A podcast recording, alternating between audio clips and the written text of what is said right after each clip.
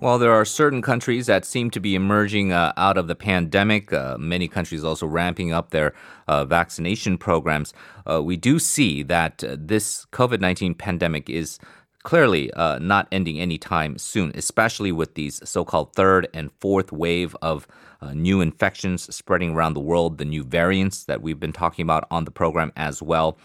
So that means that there is an urgent need to make sure that vaccine production and vaccine proliferation can occur at an efficient pace.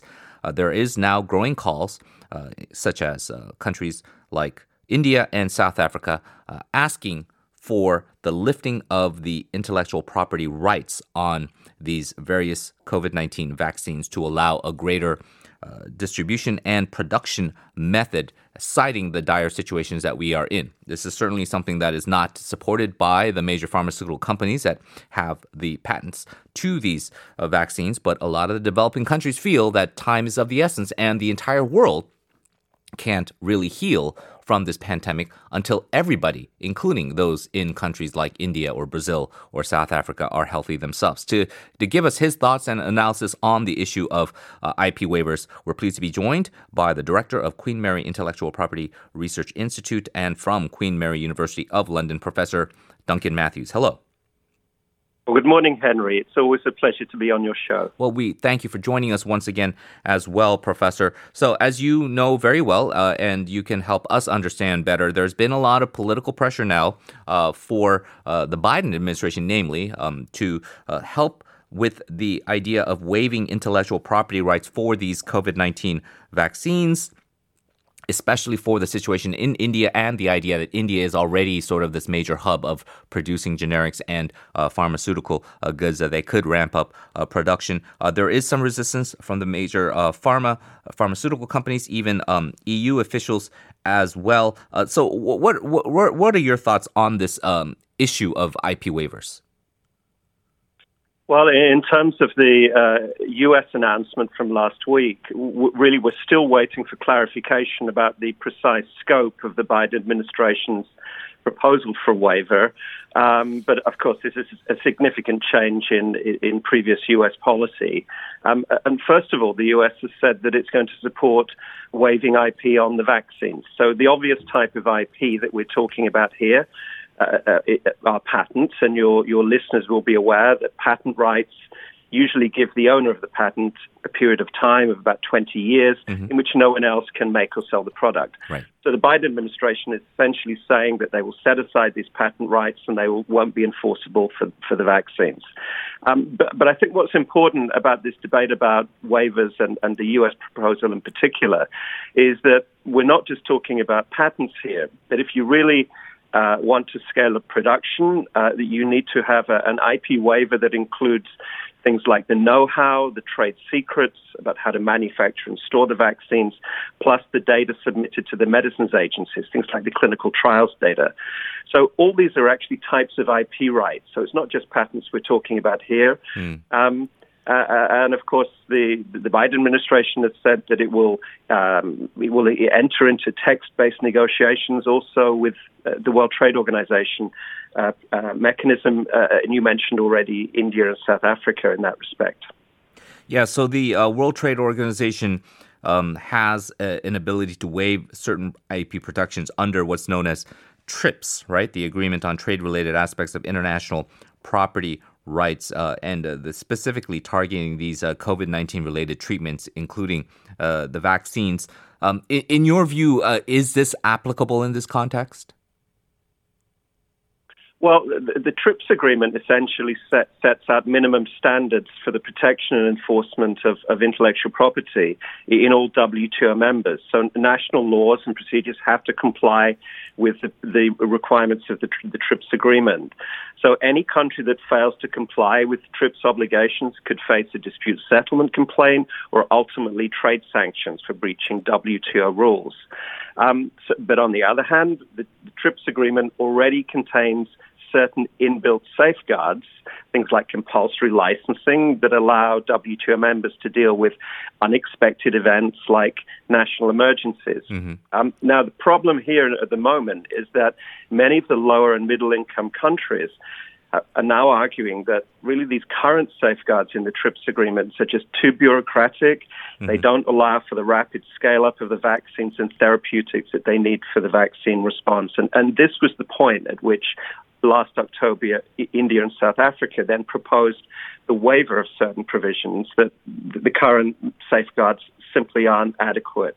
And probably the final point I'll make on this is that it's important to stress that the US is not supporting the India-South Africa proposal for a TRIPS IP waiver. The US is only really supporting a more limited waiver specific to vaccines. The South Africa-India proposal covered much more. It was about therapeutics, personal protective equipment, diagnostic kits, ventilators, etc. So we're in the middle of, I think, a very fluid discussion about what could be covered in this type of waiver.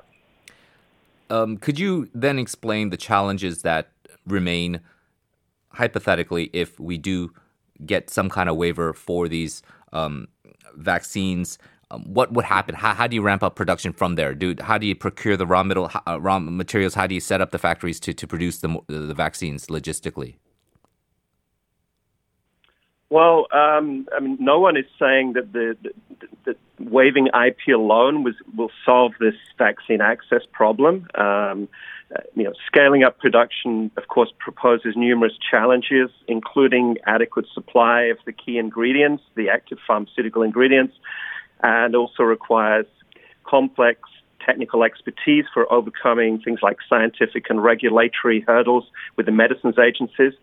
So I think it's a toolkit of policies that we need, and I think the IP is in a way part of the problem and also part of the solution. And of course, under usual circumstances, we need the IP to stimulate investment and innovation, but of course, these are not usual circumstances. So I think it's part of the toolkit that we're looking at the moment for possible solutions. In terms of other possible solutions, as we know, there is this huge gap between what the wealthier countries have access to and what the developing world does not have access to.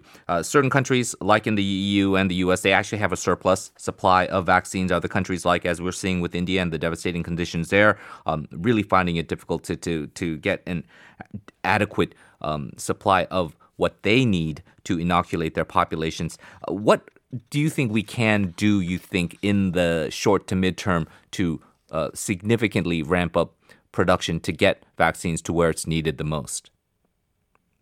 Well, as we've discussed on this program with you previously, Henry, it's a really complex picture involving issues of vaccine hesitancy, which we're seeing in sub-Saharan Africa to some extent at the moment, vaccine nationalism and the buying up of supplies, supply chain issues, amongst others.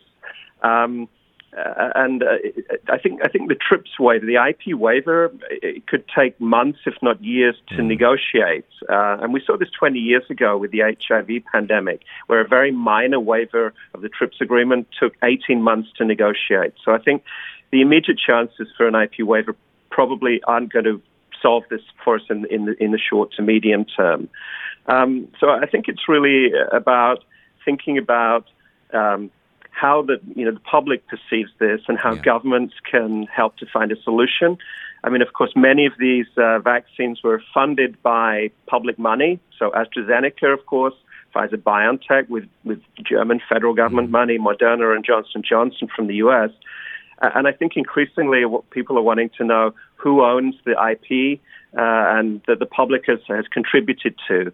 So I think that this is why we're having such a focus on the IP in the debate.